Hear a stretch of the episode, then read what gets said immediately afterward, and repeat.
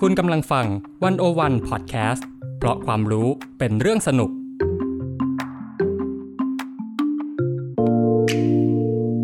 Press Cat เข้าถึงสื่อ เข้าใจสื่อในยุค disruption สื่อจะอยู่รอดไหม จะปรับตัวอย่างไร สุดารัตน์พรมศรีใหม่ คุยทุกเรื่องกับตัวจริงของวงการสื่อมวลชน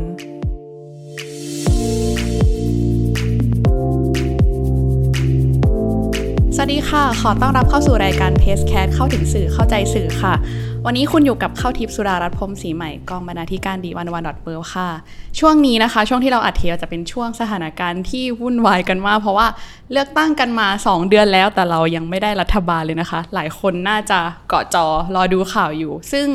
ช่วงนี้ก็เป็นช่วงที่นักข่าวน่าจะติดตามสถานการณ์กัน เพื่อที่จะเสิร์ฟข่าวไปให้ถึงคนดูกันเลยนะคะ วันนี้เราก็เลยอยากชวนนักข่าวที่ต้องติดตามสถานการณ์กัน อยู่ตลอดเวลาเพื่อที่จะเสิร์ฟข่าวให้กับผู้ชมได้นะคะ ขอต้อนรับคุณเค้กค่ะ สวัสดีค่ะ สวัสดีค่ะอะขอแนะนำก่อนว่าขออนุญาตเรียกพี่เค้กเลยละกันได้เพราะว่าเลยจริง ๆ คือเราสองคนรู้จักกันอยู่แล้วเนาะพี่เค้กก็คือทำงานเป็นผู้สื่อข่าวอยู่ Today เนาะหลายคนอาจจะรู้จัก Today ในนามตอนแรกก็คือ Workpoint Today นะคะ ซึ่งเป็นสื่อที่นำเสนอข่าวสรุปประเด็นข่าวได้ทันท่วงทีและน่าสนใจแล้วคนติดตามเยอะมาก คือคือเรียกว่าเป็นสื่อแมสได้เลย แต่ขอถามขอบคุณค่ะก่อนเลยว่า ช่วงนี้น่าจะสถานการณ์วุ่นวายมาก ตั้งแต่เลือกตั้งแล้วแหละ น่าจะงานเยอะมากอืมๆเป็นยังไงตั้งแต่บ้างเลือกชีวิตใช่ช่วงนี้ตั้งแต่เลือกตั้งมาเนาะแล้วก็ 2 เดือนที่โอเคกกตรับรองผล แล้วก็เราคาดว่าจะมีการโหวตนายกกันแต่ว่าตั้งแต่วันที่ 13 ที่มีการโหวตรอบแรกจนมาวันที่ 19 เมื่อสัปดาห์ที่แล้วนะคะ ก็ เราก็ยังไม่ได้นายกกัน แล้วก็สถานการณ์เรียกว่าเปลี่ยนรายวันรายชั่วโมง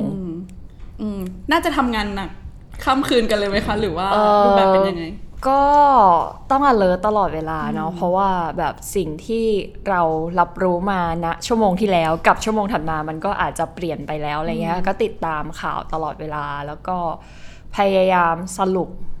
สถานการณ์ต่างๆ ให้แบบว่าคนเข้าใจได้ง่ายที่สุดอะไรอย่างงี้อย่างนี้มีเวลาพักผ่อนไหมคะ เราเป็นคนก็มีเวลาพักผ่อนมีเวลาพักผ่อน เราเป็นคนค่อนข้างแยกระหว่างงานกับเอ่อเวลาพักผ่อนได้ดีประมาณนึงมั้งเออก็พยายามแบบมีเวลาพักผ่อนด้วยแหละ เพราะว่าถ้าไม่พักอะตัวเองก็ลาแล้วก็พอลาแล้วมันก็แบบว่าคิดคิดงานไม่ทันอะไรเงี้ยก็พยายามจะให้มีมีเวลาพักค่ะ อืมจริงๆต้องพูดว่าพี่เค้กเนี่ย อ่าขอย้อนกลับไปเลยแล้วกันว่า ถ้าถามถึงว่าพี่เค้กเริ่มต้นทำงานในด้านสื่อมานานแค่ไหนแล้วคะประมาณ5ปีกว่าๆอืมอืมห้าปีใช่ช่วงนั้นเป็นช่วงที่สื่อเริ่มขยับเข้ามาอยู่ในออนไลน์แล้วเนาะเป็นช่วงเริ่มต้นก็คือช่วงที่เราเริ่มทำงานแรก ๆอะอืมเราเริ่มทำงานนิตยสารค่ะคนจะไม่ค่อยรู้อะไรเงี้ยเพราะว่าทำอยู่แค่แบบช่วงสั้นๆ แล้วก็ออกมา ซึ่งตอนนั้นที่ออกมาเนี่ยออก มาด้วยแบบเหตุผลส่วนตัว แต่ว่าในบรรดาเพื่อนๆรุ่นเดียวกันที่เรียนแบบว่าวารสารและสิ่งพิมพ์มาด้วยกันเนี่ยส่วนใหญ่ก็จะทำนิตยสารหนังสือพิมพ์ แล้วตอนนั้นแบบว่าบทสนทนาที่คุยกับเพื่อนๆในแบบแวดวงก็คือแบบว่าเฮ้ยเล่มแกเขาจะปิดยังวะหรือว่าเขาจะเลคนออกไหมซึ่งปรากฏการณ์ที่มันเกิดขึ้นตอนนั้นอะก็คือว่ามันจะมีข่าวการปิดตัวของนิตยสารอะแทบจะทุกเดือนเดือนละแบบเล่มสองเล่มตลอดเลยอะไรเงี้ยก็เป็นบรรยากาศของการที่คนในแวดวง สื่อสารมวลชนที่เคยทำแบบปริ้นอะก็อพยพเข้ามาสู่โลกออนไลน์ หรือว่าก็เปลี่ยนสายงานไปเลยไปแบบไปเป็นเหมือนแบบทำงานโฆษณาแทนหรือว่าไปแบบไปไกลกว่านั้นเลยอะไปแบบสอบกอพอเป็นข้าราชการอะไรเงี้ยเพื่อนรุ่นเราก็มีอืมอืมมันก็เป็นช่วงที่ปรับตัวแล้วพอพี่เคออกจากนิตยสารนั้นแล้วก็คือเข้ามาทำงานในสื่อออนไลน์ ใช่เขามาเริ่มงานในสื่อออนไลน์ ซึ่งก็ ค่อนข้างต่างกันเยอะมากอะไรเงี้ยใช้เวลาปรับตัวอยู่แบบช่วง2อสเดือนแรก เพราะว่าแบบตอนทำนิตยสารเราเขียนแบบบทความสำหรับปริ้นประมาณแบบ 5 หน้า 7 หน้าอะไรเงี้ยซึ่งมันแบบ 2,000 คำอัพใช่ไหมพอมาทำออนไลน์อะมันค่อนข้างปรับตัวเยอะทั้งวิธีการเล่าภาษาที่ใช้ความสั้นยาวอะไรเงี้ย พอแบบมันลดจำนวนคำลงมา เราจะยังเล่ายังไงให้มันแบบครบถ้วนได้ใจความในขณะที่มันกระชับลงอืมก็ปรับตัวอยู่แบบ2อสเดือน อืมโอเค แต่ช่วงนั้นน่าจะเป็นช่วงที่สื่อออนไลน์ก็เพิ่งขยายตัวเข้ามาเนาะจนจนถึงตอนเนี้ยตอนนี้สื่อออนไลน์คือเต็มที่กับการทำงานแล้วหมายความว่าทุกคน ยังไงก็ต้องแบบมองสื่อออนไลน์เป็นหลักในการทำงานข่าว หรือว่านำเสนอประเด็น เพราะว่าผู้เสพก็เปลี่ยนไปผู้เสพสารก็เปลี่ยนไป อยากรู้ว่าทุกวันนี้เราทำงานมาห้าปีกว่าแล้ว เข้าอกเข้าใจธรรมชาติของสื่อออนไลน์มากขึ้นหรือยังเข้าใจและไม่เข้าใจอันนี้ก็มันเป็นเข้ายังไงคะเข้าใจหมายความว่าเออสื่อออนไลน์มันมีความเปลี่ยนแปลงแทบจะตลอดเวลา คือเล่าย้อนกลับไปช่วงที่เราทำงานแรก ๆอะช่วงนั้นแบบ สำนักข่าวออนไลน์ที่ทำคอนเทนต์เพื่อออนไลน์จริง ๆ ไม่ใช่แบบเอาปริ้นมาลงออนไลน์อะนึกออกใช่ปะแบบดีไซน์และเล่าเรื่องเพื่อสื่อสารกับคนในออนไลน์จริง ๆ มันมีนับจำนวนหัวได้ แล้วก็ถ้าตอนนั้นย้อนกลับไปอะเออสำนักข่าวออนไลน์ที่ทำคลิปวิดีโอสั้นที่เป็น size square อะก็มีน้อยมาก ซึ่งตอนนั้น เออย้อนกลับไปมันคือ Workpoint News ที่เป็นออนไลน์เนาะก่อนที่จะมาเป็น Workpoint Today เนี่ยก็แทบจะเป็นเจ้าแรก ๆ ในสื่อออนไลน์ที่ทำคลิปวิดีโอสั้นแบบหนึ่งหนึ่งที่มีแคปชั่นประกอบด้วยแบบเหมือนเวลาคนแบบอาจจะฟัง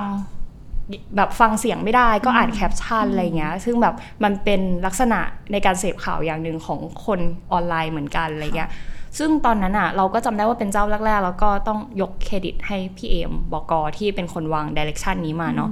ก็ก็ทำอะไรแบบเนี้ยเป็นเป็นสิ่งใหม่นะตอนนั้น แล้วก็ประจวบกับตอนนั้นที่ Facebook เองอะ่ะก็โปรโมทคอนเทนต์วิดีโอเพื่อจะแข่งกับ YouTube ตอนนั้นอะการทำคลิปวิดีโออะมันได้รับการได้รับความโปรโมทสนใจจากอืมแพลตฟอร์มด้วยอืมมันเลยแบบทำไปแล้วเขาก็ ทำให้คนมันเห็นอะแล้วมันก็เลยรู้สึกว่า เอ้ย เราทำไปมีคนเห็นมีคอมเมนต์มีแชร์เยอะมาก ชิ้นที่เราทำแบบหลายหมื่นแชร์ในสมัยแรก ๆ เราก็รู้สึกว่า เฮ้ยทำแล้วใจมันมันฟูมันเห็อะนตัวเลขเออ มันเห็นตัวเลข มันเห็นคอมเมนต์ มันรู้สึกว่าคนแบบคนเห็นงานที่เราทำอะไรเงี้ย ซึ่งพอมัน ปรับมาเรื่อยๆอะ Facebook มันก็ปรับอัลกอริทึมอะไรของมันไปใช่ป่ะที่แบบถ้าดูตอนเนี้ยเราจะเห็นว่าแบบคอนเทนต์ครีเอเตอร์หรือแบบว่าสำนักข่าวเองอะก็ออกมาบ่นว่าแบบเหมือนทำทิ้งอะ ไม่รู้ว่าคนเห็นหรือเปล่า โดนกด reach มาก จนแบบว่าทำไปแล้วแบบคนไลค์แบบหลักสิบคนแชร์หลักสิบอะไรเงี้ยมันก็เป็นเป็นอะไรที่ก็ กระทบกำลังใจคนทำงานเหมือนกันอะไรเงี้ยเอออันนี้ก็เป็นสิ่งหนึ่งที่เราเห็นว่ามันเปลี่ยนไปหรือว่าแบบมันก็จะมีช่วงหนึ่งที่ Facebook แบบโปรโมทไลฟ์มาก ๆ เพราะว่ามันเหมือนเป็นฟังก์ชันใหม่ที่แบบเขาอยากให้คนใช้ใช่ปะทุกวันเนี้ยไลฟ์ใน Facebook อะบางทีเราก็งงมากว่าแบบเอ้ยคนมันดูน้อยขนาดนั้นเลยเหรอ ในขณะที่แบบเราเชื่อว่าหลาย ๆสำนักข่าวอะก็จะไลฟ์คู่ขนานหลาย ๆ แพลตฟอร์มอะไรเนี้ยในขณะที่แบบ YouTube อะคนดูมันเป็นแบบเป็นหมื่น แต่ Facebook มันคนดูหลักร้อยอะแล้วก็แบบเกิดอะไรขึ้นกับแพลตฟอร์มนะอะไรเงี้ยมันก็เป็นเรื่องที่ก็ไม่เข้าใจอย่างที่บอกว่าทั้งเข้าใจแล้วไม่เข้าใจที่บอกว่าเข้าใจก็คือเข้าใจว่ามันก็คงเปลี่ยนไปเรื่อยๆแหละมันก็คงมีแบบอัลกอริทึมใหม่ๆ ที่มันปรับไปหรือว่ามีแพลตฟอร์มใหม่ๆ อย่างเช่นแบบ TikTok หรืออะไรอย่างเงี้ยเข้ามาเรื่อยๆก็เราก็คงต้องปรับตัวไป แต่ไอ้ที่ไม่เข้าใจก็คือ สิ่งเดียวกันเนี่ยแหละว่ามันจะปรับเปลี่ยนไปแล้วเราจะต้องทำยังไงวะ อะไรเงี้ยเอออืมในความไม่เข้าใจนี้เราต้องเตรียมตัวยังไงกับมันไหมคะ เรารู้แล้วว่ามันเป็นเรื่องที่เข้าใจไม่ได้อืมไม่ได้เตรียมตัวอะไรกับมัน หมายถึงว่าเตรียมตัวในแง่ว่าเราก็เข้าใจแหละว่ามันคงจะแบบเปลี่ยนไปคาดเดาไม่ได้ สิ่งที่เราทำก็คือการแบบทดลองไปเรื่อยๆอะทดลองให้เร็วแบบลองผิดลองถูกให้เร็ว ให้รู้ว่าอะไรมัน work ไม่ work แล้วก็ อะไรที่มัน work อะเราก็ไปต่อให้เร็วอะไรเงี้ยก็ก็ปรับตัวไปกับมันในแง่ของแพลตฟอร์มเนาะแต่ว่าในในฐานะคนทำแบบข่าวในฐานะแบบทำคอนเทนต์ที่มาเชิงสังคมหน่อยอะเวลาเราคิดจะทำงานสักชิ้นหนึ่งอะไรเงี้ย มันก็ไม่ได้ไปนั่ง care หรอกว่าแบบก็ไม่ไม่ไม่ไม่เชิงอย่างนั้นแบบ หมายถึงว่าเราไม่ได้ไปให้ priority กับแพลตฟอร์มหนักขนาดนั้น แต่ว่าสิ่งแรกที่เรา คิดก่อนที่เราจะทำคอนเทนต์อะไรอะ่ะ มันก็คือกลับไปที่คนดูคนอ่านของเราอะไรเงี้ยว่า เอออะไรที่เขาต้องการอะไรที่เออเป็นประโยชน์กับเขาแล้วก็สำหรับแบบทีม Today เองอะเราคิดบนฐาน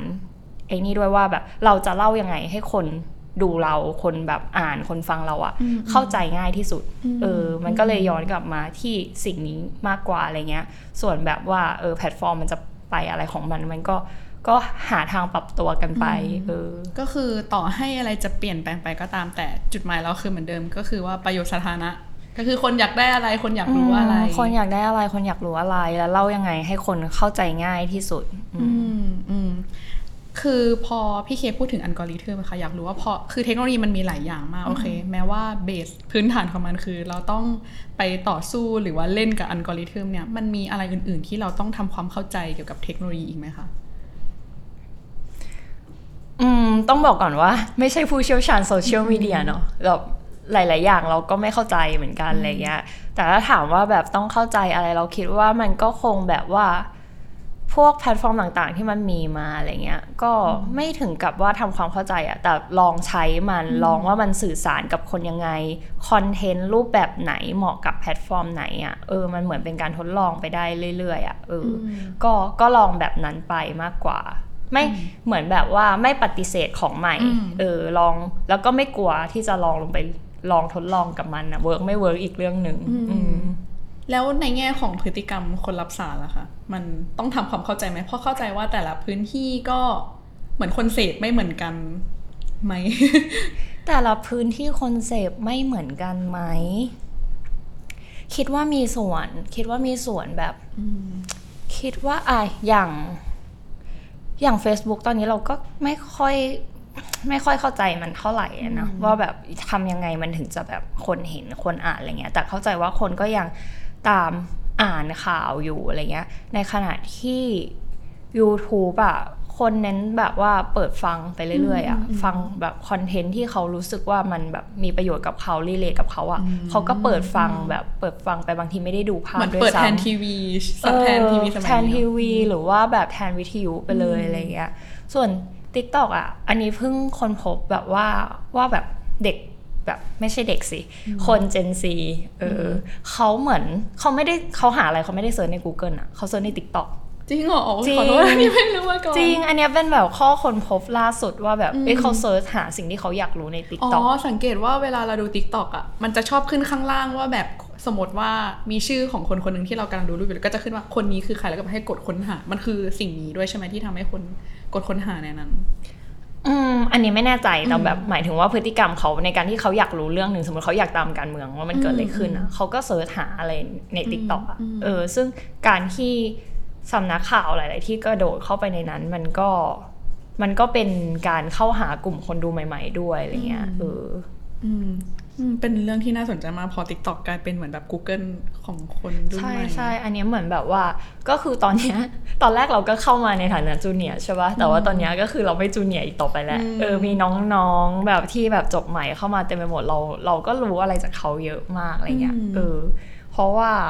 อย่าง t ิ k t o k อะเราก็แบบ ไม่ไม่เชี่ยวชาญ t ิ k t o k เลยเราก็ถามจากแบบว่าน้องๆในทีมอะไรเงี้ยอืมอืมโอเคค่ะ ทีนี้คือเวลาเราพูดถึงสื่อในยุคดิจิตอลเนี่ย มันจะมีคำหนึ่งที่คนบอกว่าเออมันเปลี่ยนไปแล้วก็คือว่านักข่าวนี่ก็ต้องกลายเป็นอินฟลูเอนเซอร์ด้วยเพราะว่าเวลาเราเข้าไปในทวิตเตอร์เนี่ย บางที คนรับสารเขาก็ไม่ได้ติดตามจากสำนักข่าวโดยตรง แต่ว่าติดตามจากนักข่าวที่ทวีตข้อความตอนนั้น หรือว่าจากใน Facebook ที่พิมพ์ข้อความตอนนั้นเองอะไรต่างๆ ก็เลยอยากรู้ว่าพี่เค้กมองเรื่องนี้ยังไงว่าแบบตอนนี้นักข่าวต้อง turn ไปเป็นอินฟลูเอนเซอร์ส่วนหนึ่งในแง่แวดวงข่าวแล้ว นักข่าวต้องเป็นอินฟลูเอนเซอร์ด้วย เราคิดว่ามันเป็น choice อะอืมเราคิดว่าโอเคเราเห็นนักข่าว บางคนที่เขามีศักยภาพในการที่ กลายไปเป็นอินฟลูเอนเซอร์มีผู้ติดตามเขาเสียงของเขาแบบเวลาเขาพูดมันดูน่าฟังหรือว่าน่าเชื่อถืออะไรเงี้ยมันก็มันก็เป็น way หนึ่งที่เรารู้สึกว่าเราก็ไม่ได้ไป anti ว่านักข่าวจะต้องเป็นอินฟลูเอนเซอร์ไม่ได้อะไรเงี้ยเออในขณะเดียวกัน คนที่เขารู้สึกว่าเขาก็ไม่ได้อยากไปเป็นอินฟลูเอนเซอร์เขาอยากเป็นแค่นักข่าวอะนักข่าวที่แบบว่ามีความเชี่ยวชาญในสายอาชีพตัวเองอะมันก็เป็น way ของเขาเออแต่ว่าเราคิดว่า อ๋อในขณะเดียวกันอะมันก็มี content creator อืมที่อาจจะไม่ได้เป็นนักข่าวหรือว่าทำงานในสายสื่อสารมวลชนแบบขนาดนั้นด้วยในการที่จะแบบนำเสนอเนื้อหาต่างๆ ในโลกแบบโซเชียลทุกวันเนี้ยเออมันก็มีอีกกลุ่มหนึ่ง เพราะฉะนั้นเราคิดว่ามันก็ คนดูก็มีทางเลือกอะว่าเขาจะแบบเขาเขาชอบที่จะเสพอืมแบบสารแบบไหนจาก คนที่มีวิธีการนำเสนอแบบไหนอะไรเงี้ยอืมแต่ทีนี้เราคิดว่าเออคนที่ยังแบบอยู่ในวงการสื่อสารมวลชนที่บอกว่าแบบเป็นนักข่าวอยู่อะไรเงี้ยเป็นแบบผู้สื่อข่าว มันก็กลับมาที่มันก็มีเส้นของวิชาชีพของมันอะอืมว่าว่าโอเค คุณก็อาจจะเป็นอินฟลูเอนเซอร์ในการนำเสนอข่าวด้วย แต่ว่ามันก็มี เส้นวิชาชีพของมันอยู่ว่าอะไรที่แบบเราควรทำอะไรที่เราควรจะแบบว่าไม่ข้ามไปอย่างเงี้ยเอออม ไม่เรียกว่าแบบความถูกต้องความครบถ้วนรอบด้าน การบาลานซ์ระหว่างแบบหลาย ๆ ฝ่ายที่มีส่วนได้ส่วนเสียในอืมในเรื่องเรื่องนั้น ๆ เรื่องเดียวกันอะไรอย่างเงี้ยเอออม มันก็ก็มีมีจรรยาบรรณของมันอยู่อืมเออ เพราะอันนี้คือสิ่งที่อยากถามค่ะ เพราะว่า เออเวลาที่เห็นสื่ออย่างพี่เคสก็มี Account ใน Twitter ที่แบบคอยทวีตข่าวอยู่ตลอดอืมเวลาเนาะทีนี้มันจะแบ่งแยกพื้นที่ส่วนตัวกับพื้นที่ที่ต้องทำงานยังไง เพราะว่าอะบางทีนักข่าวก็มีจุดยืนทางการเมืองแหละ แล้วเราจะสามารถมีเสนอนำเสนอจุดยืนทางการเมืองของตัวเองได้ไหม หรือมันต้องวางบทบาทยังไงในพื้นที่เหล่านี้ที่เราต้องเป็นเหมือนแบบคนนำเสนอข่าวใน Account ส่วนตัวในทวิตเตอร์ด้วย โอเค อันนี้ส่วนตัวเฉพาะเราเนาะก็คือ Account Twitter Account IG อะอืมเราไม่เราไม่ได้ถือว่ามันเป็น Account ส่วนตัวอืมเออเราถือว่ามันเป็น Account ทำงานอืมเพราะฉะนั้นเส้นเรามันก็ง่ายมากอะว่าทั้งหมดเนี้ยมันเป็นเครื่องมือทำงานของเรา เพราะฉะนั้นการนำเสนออะไรไปอะเราใช้เพื่อเอ่อรายงานข่าวใช้เพื่อสื่อสารกับ คนดูคนอ่านของเราในฐานะที่เรารู้ตัวตลอดเวลาว่าเราใช้สิ่งเนี้ยในฐานะผู้สื่อข่าวอืมเออแต่ทีนี้เออเรื่องจุดยืนทางการเมืองใช่ปะอันนี้เราสำหรับเราเราคิดว่าจุดยืนทางการเมือง มันมันไม่ใช่ว่าคุณแบบเชียร์พรรคไหนอะอืมแต่มันเหมือนแบบย้อนกลับไปที่จุดยืนทางการเมืองว่า ถ้าถ้าเราคุยกันว่าแบบ ประเทศเนี้ย จะจะอยู่ร่วมกันภายใต้ระบอบประชาธิปไตยอะเออ แล้ว แล้วอะไรคือหลักการของระบอบประชาธิปไตยอะอืมเออ เรา เรา เราคิดว่าเราสามารถแสดงจุดยืนได้ว่าอะไรเป็นสิ่งที่ประชาธิปไตยมันควรจะเป็นอะไรที่มันดูไม่ปกตินะอืมเออ เรารู้สึกว่าเราสามารถแสดงจุดยืนตรงนั้นได้ผ่านการ การสื่อสารของเราผ่านการเลือกบางประเด็นมานำเสนออเอออืมแต่ว่าขอถามเป็นสถานการณ์แบบนี้แล้วกัน เป็นนักข่าวอะยกตัวอย่างเช่น ไปยืนอยู่ที่สภาอย่างเงี้ย ซึ่งเป็นวันที่เลือกนายกก็ได้อือหือซึ่งมีข่าวไหลเยอะมาก หรือว่ายังเหตุการณ์ที่ช่วงสัปดาห์ที่ผ่านมาก็คือมีการแถลงข่าว การจัดตั้งรัฐบาลอะไรต่างๆ หาแนวร่วมมาโหวตนายก โอเค ทีเนี้ยเวลาเราไปยืนอยู่ตรงนั้น แล้วมันมีหลายวัฒกรรมที่แบบ คือยุคนี้มันก็เทคโนโลยีเนาะ มันก็กลายเป็นว่ายิ่งเร่งผลิตวัฒกรรมที่แบบเร็วมากขึ้น เดี๋ยวมีข่าวดีลลับ เดี๋ยวมีนู่นมีนี่อย่างเงี้ย แล้วการเป็นนักข่าวที่ต้องรายงานสถานการณ์นะจุดๆนั้นอะเราจะเราจะนำเสนอออกมายังไงที่แบบคือวัฒกรรมมันเยอะมากทำยังไงไม่ให้เราหลุดจากตรงนั้นหรือไหลไปตามข้อมูลวัฒกรรมดีลลับหรืออะไรต่างๆอ่าฮะได้ คือเอาจริงอะเราทำงานมาในวงการเนี้ยแค่ 5 ปี เราจะรู้สึกว่าเราไม่ได้กระดูกแข็งพอที่จะแบบว่าวิเคราะห์ข้ามช็อตอะเพราะฉะนั้นเนี่ยคือสิ่งที่เราจะหลีกเลี่ยง สิ่งที่เราทำก็คือเราเช็คว่าโอเค ข้อเท็จจริงมันเป็นแบบนี้ แหล่งข่าวอ้างอิงได้ ใครพูดพูดว่ายังไง direct quote อะไรอย่างเงี้ย เราต้องมีสิ่งเหล่านี้ก่อนอะเราแบบคอลเลกสิ่งเหล่านี้มาเรียบร้อยแล้วอะเราถึงจะรายงานเออแต่ว่ามันก็โอเคมันก็จะมีนักข่าวรุ่นพี่อะไรที่เขาแบบว่าสามารถวิเคราะห์สามารถแบบว่ามีข้อมูลนู้นนี้นั้นมาแบบว่ามาเล่าต่อได้อะไรเงี้ยเราก็คิดคิดว่ามันก็ก็เป็นเวของเขาอะไรเงี้ย แต่ว่าเราคิดว่าเราแบบไม่ได้เออเราเพิ่งอยู่วงการนี้มาห้าปี แล้วเราคิดว่าเวที่เราทำก็คือนำเสนออะไรที่เป็นข้อเท็จจริง ที่เราสามารถพูดได้แล้วว่า มันเป็นข้อเท็จจริงอะเอออประมาณนั้น คือคือมันมีไหมที่แบบ คือบางประเด็นเนี่ย คนอยากรู้มาก แล้วเราจำเป็นต้องไปรู้ก่อนแบบว่าต้องมันต้องเอกลูซีฟมาก ฉันต้องทวีตเป็นคนแรกหรือว่านำเสนอเป็นคนแรกอย่างเงี้ย ไม่ขนาดนั้นแบบสำหรับเรานะสำหรับเราเรารู้สึกว่าเราไม่เราไม่จำเป็นต้องคนแรก แต่ว่าแน่นอนว่าความเร็วอะมันมีความสำคัญกับกับการรายงานข่าวเนาะว่ามันแบบว่าถ้าแบบเราก็เรียน JR กันมาเนาะว่าหนึ่งในข้อแบบว่าไองานข่าวเบื้องต้นมันคือแบบทันเหตุการณ์อะไรเงี้ยเออความเร็วมันก็สำคัญ แต่ว่ามันจำเป็นต้องคนแรกไหมเราคิดว่า สำหรับเราอะคือไม่ถ้าเรายังพูฟสิ่งนี้ไม่ได้อืมเราก็จะไม่รายงาน แต่ว่าถ้าพูฟได้แล้วเราก็จะรายงาน เอออืมมีเหตุการณ์อะไรที่ที่เรารู้สึกว่าเป็นการทำงานที่ท้าทายในพื้นที่ภาคสนามไหมคะรู้สึกว่าสถานการณ์นะตอนเนี้ยคือจะเร็วก็ต้องเร็วแหละ แต่ก็ต้องระมัดระวังในการทำงานความรอบคอบของเราความถูกต้องอะไรเงี้ยอื้อหือ ยากอยู่เดี๋ยวนะอย่างช่วงม็อบอย่างเงี้ยยากยากไหมที่ต้องแบบ เพราะว่าอ๋อสถานการณ์ตอนนั้นอ่าฮะก็คือแบบบีบเราหลาย ๆ อย่างมาก อย่างช่วงเอ่อสิบสิงหาสองพันห้าร้อยหกสิบสามเนาะเราว่าอันนั้นเป็นเรื่องที่ท้าทายทั้งวงการสื่อเลย เพราะว่าวันนั้นแบบว่ารุ้งปนัสยาแบบแถลงสิบข้อเรียกร้องเนาะซึ่งมันก็เป็นข้อเรียกร้องที่คาบเกี่ยวกับ เส้นกฎหมายที่ที่เรามีอยู่ในประเทศนี้ ทีนี้เนี่ยเออพอประกาศออกมาแล้วสิบข้ออะในวงการข่าวเองอะ่ะก็ มันเหมือนเป็นเรื่องใหม่เหมือนกันเนาะว่าเราก็ไม่เคยคุยเรื่องนี้กันว่าถ้ามันเกิด เหตุการณ์แบบเนี้ยเรารายงานได้มากน้อยแค่ไหน เส้นมันอยู่ตรงไหนที่ยังไม่ข้ามเส้นกฎหมายอะไรเงี้ยก็เป็นเรื่องที่คุยกันเยอะ ซึ่งถ้าสังเกตในคืนวันนั้นเลยอะหลาย ๆ สื่อจะรายงาน เฉพาะบางข้อที่อ้างอิงกลับไปที่ตัวบทกฎหมายอืมพูดถึงตัวบทกฎหมายเนาะเช่นเรื่องแบบหนึ่งหนึ่งสองอะไรเงี้ยเออหรือว่าแบบเรื่องของจำจำมาตราไปเป็นไม่ได้มาตราหกมั้งอะไรเงี้ยที่มันสามารถเอออ้างอิงกลับไปที่ตัวบทกฎหมายได้อืมเออก็จะเห็นการรายงานแค่บางข้อไป แต่ว่าอันนั้นก็เป็นความท้าทายของแบบภาคสนามหลาย ๆ คนในแบบณจังหวะที่เราได้ยินสิ่งนั้นอะเราจะรายงานแค่ไหน อันนี้คือสิ่งที่เกิดขึ้นจริงเนาะอืมมันเป็นแบบว่าปรากฏการณ์หนึ่งในสังคมเป็นอาจจะเรียกหลายคนบอกว่าเป็นข้อเรียกร้องของยุคสมัยค่ะแล้วเราจะรายงานเสียงของยุคสมัยเนี้ยออกไปยังไงที่แบบเออให้ให้สังคมรับรู้ว่า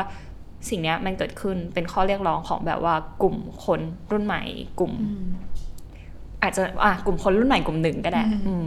คือจริง ๆ อะ เหตุการณ์เนี้ยมีผู้สื่อข่าวหลายคนเนาะโดยเฉพาะรุ่นใหญ่ๆเนี่ยก็พูดว่าเป็นเรื่องที่ยากมาก อย่างพี่แยมถัดปนี้ก็พูดว่าเป็นเป็นเหตุการณ์ท้าทายมากวันที่ 10 สิงหาเนี่ย ถ้าถามในฐานะ คนทำงานสื่อออนไลน์รุ่นใหม่อืมแล้วก็คือเราทำในสื่อแมสก็คือคนติดตาม Workpoint Today ตอนนั้นเยอะมากอืมฮึ คือมันความกดดันภาวะกดดันมันมากแค่ไหน เพราะว่าเอาจริง ๆ ก่อนที่จะเกิดสิงสิงหาเนี่ยคือเกิด3สิงหาสามสี่สิงหามาก่อนช่วงช่วงนั้นที่ทนายอานนท์ก็คือ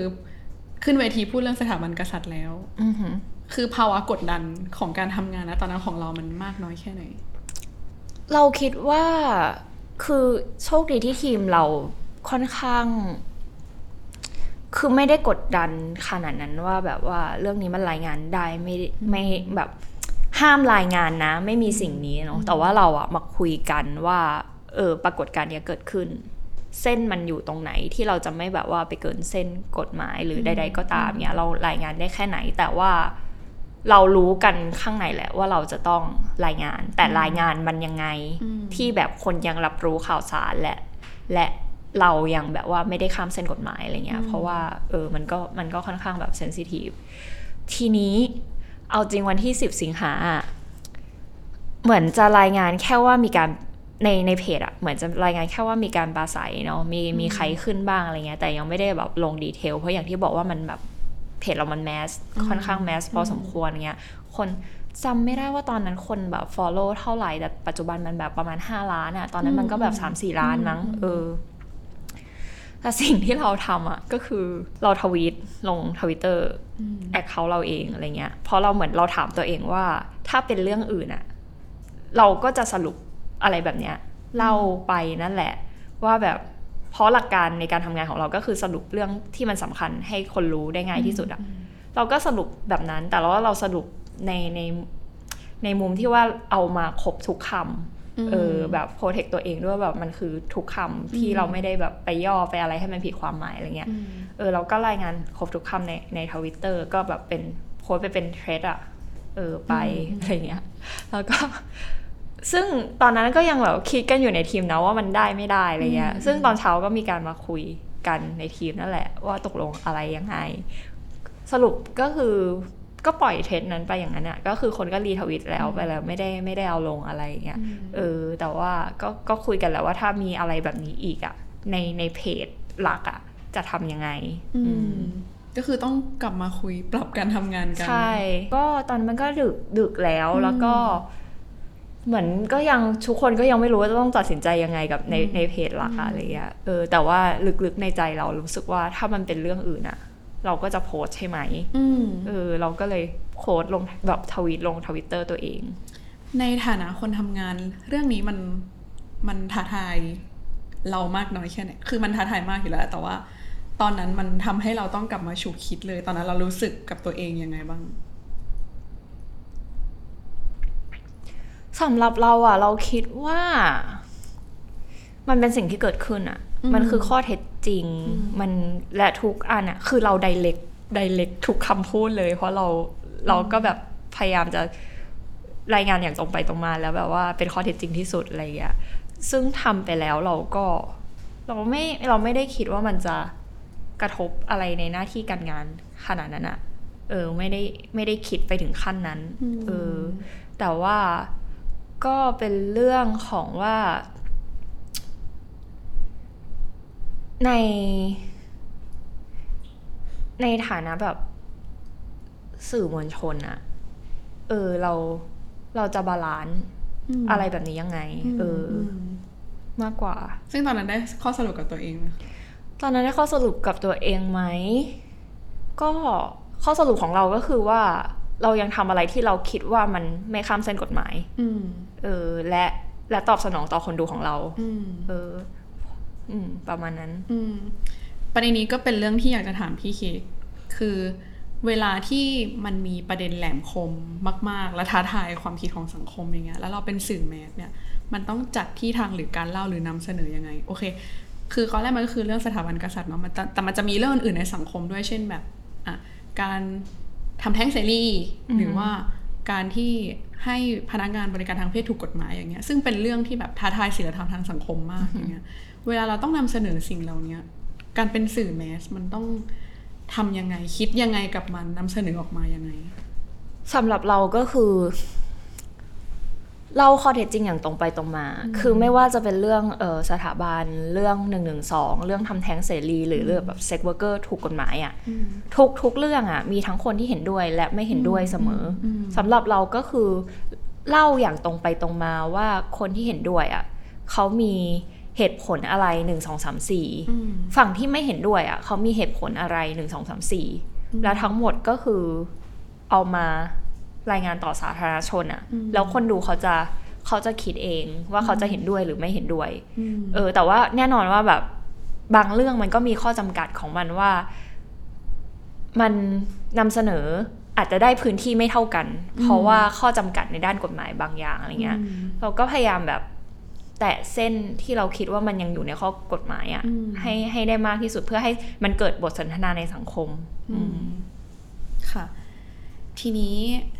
เราก็จะขยับไปเรื่องคือคือพี่พูดถึงประเด็นสังคมแล้วเนาะเราก็เลยอยากขยับไปเรื่องสังคมบ้างในฐานะคนทำงานสื่ออคือพี่เคก็ทำประเด็นสาธารณะ ประเด็นนโยบายสาธารณะ ประเด็นสังคมติดตามข่าว การเมืองสังคมมาโดยตลอดอย่างเงี้ยเราอยากชวนมามองสังคมตอนนี้บ้าง เพราะว่าเราผ่านเลือกตั้งมา สองเดือนกว่าแล้ว เรายังไม่ได้รัฐบาล และหลายคนก็ติดตามข่าวกันมาโดยตลอด คือถ้าตอนอยากถามว่าเอาภาพรวมก่อน ถ้าให้สรุปความคิดตอนนี้อะค่ะ มองภาพรวมสังคมไทยยังไงบ้างโหมันกว้างมากเลยอะเอาเอาความรู้สึกแรกในฐานะรคนวมทำสัข่างวคมไทยเหรอ เปลี่ยนแปลงไหมหรือว่า เออเราคิดว่ามัน ในระยะสั้นอะเราคิดว่ามันวน หมายถึงว่า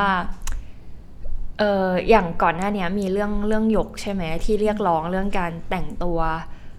เออที่ไม่ใช่ชุดนักเรียน การทำสีผม การทำทรงผมอิสระอะไรเงี้ยซึ่งย้อนกลับไปนะวันแรก ๆที่เราทำงานข่าวอะเราก็ทำประเด็นเหล่านี้แหละ แล้วขยบมานิดนึงก็มีกลุ่มนักเรียนเลวที่เขาออกมาเรียกร้องประเด็นเหล่านี้แหละอืมแล้วขยบมาจนถึงเนี่ยผ่านมา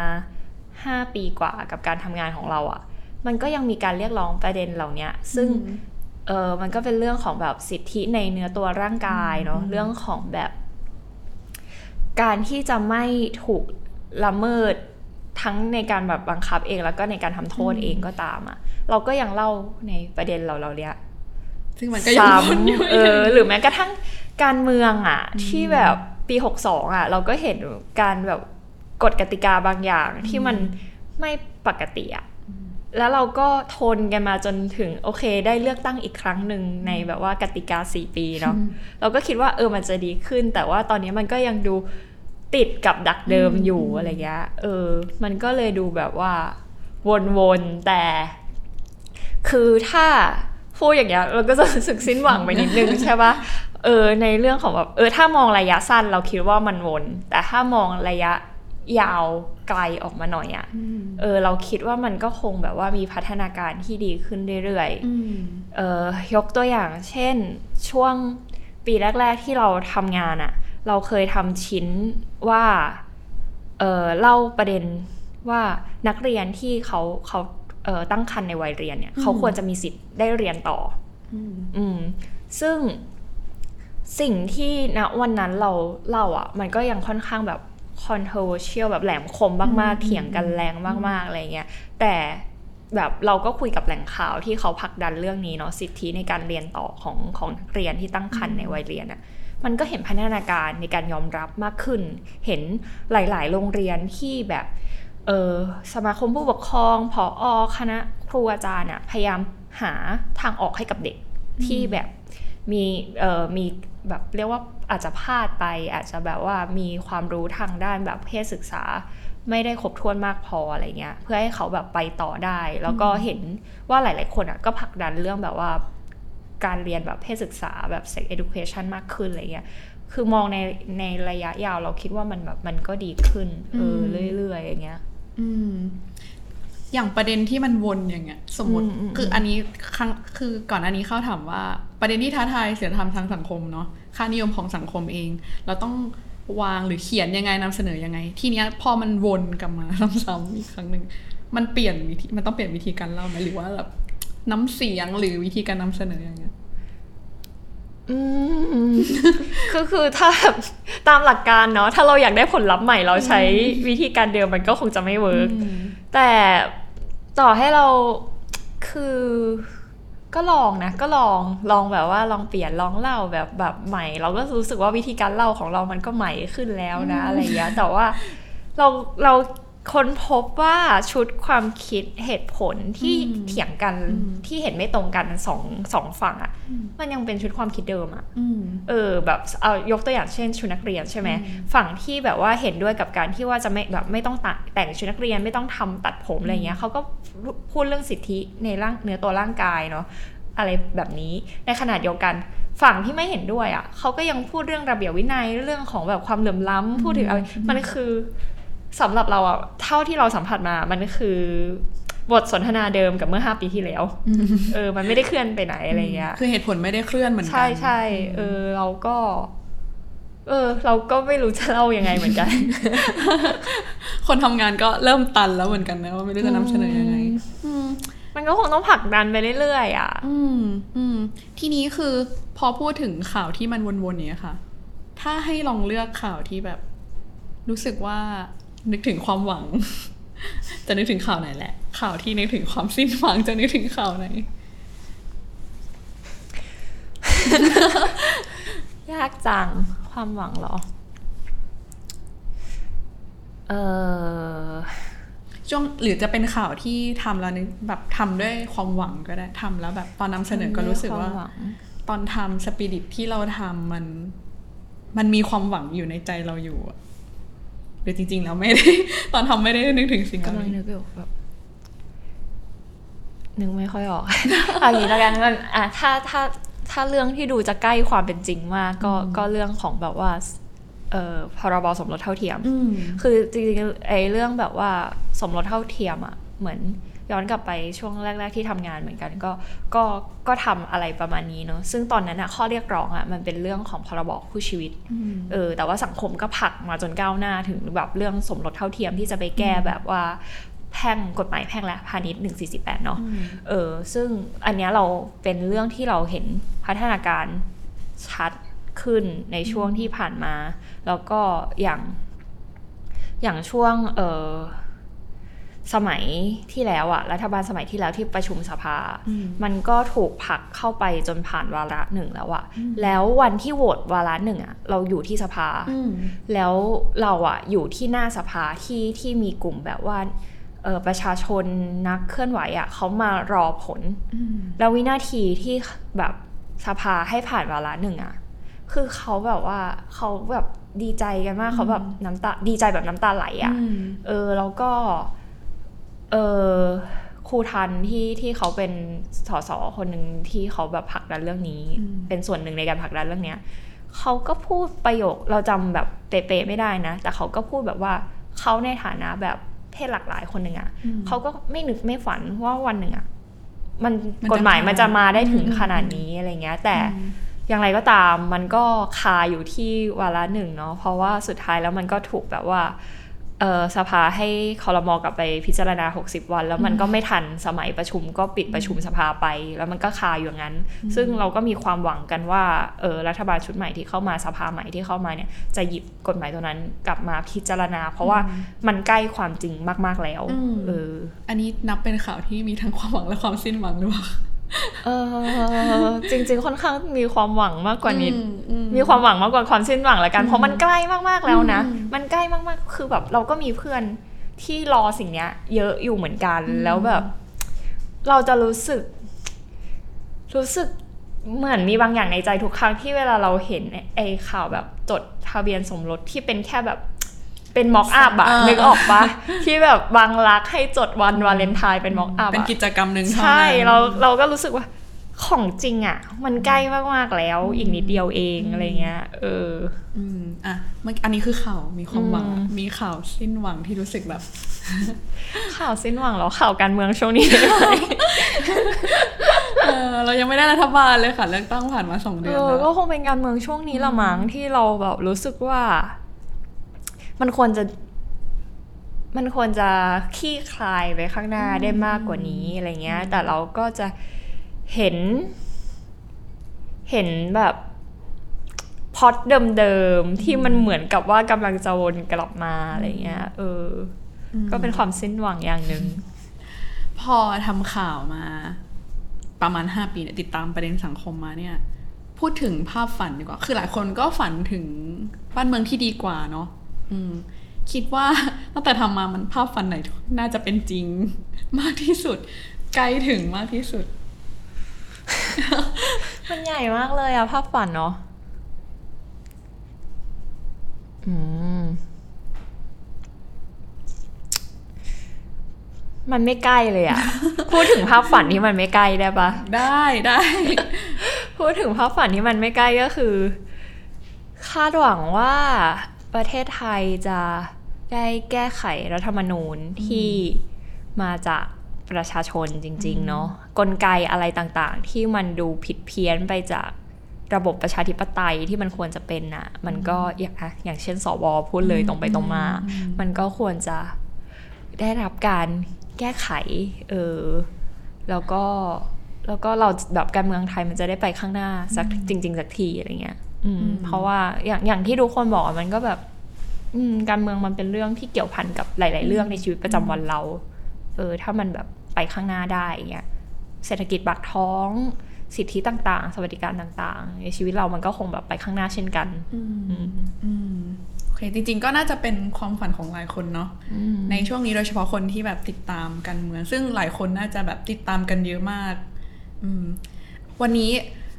ก็คือได้คุยมาแล้วสนุกมากค่ะ ที่ได้รับฟังเรื่องประเด็นสังคมในมุมมองของคนทำงานข่าวเนาะแล้วก็ได้มองเห็นว่านักข่าวในสถานการณ์ที่แบบอยู่ในช่วงที่บีบคั้นเนี่ยเราต้องทำยังไง แล้วก็เราต้องต่อสู้กับเทคโนโลยียังไงบ้าง แล้วเราคงจะคุยเรื่องนี้กันไปอีกแบบ หลายสิบปีเหมือนกันถ้าเรายังต้องพึ่งพามันอยู่ต่อไป อืมก็คงอย่างนั้นมันก็เป็นช่องทางหนึ่งในการที่เราจะกระจายงานของอืมเราออกไปอะไรเงี้ย แต่ก็อย่างที่บอกแบบว่าไม่ใช่ผู้เชี่ยวชาญด้านโซเชียลมีเดียคือไม่ได้เข้าใจมันขนาดนั้น เราก็รู้สึกว่าเราก็ทำหน้าที่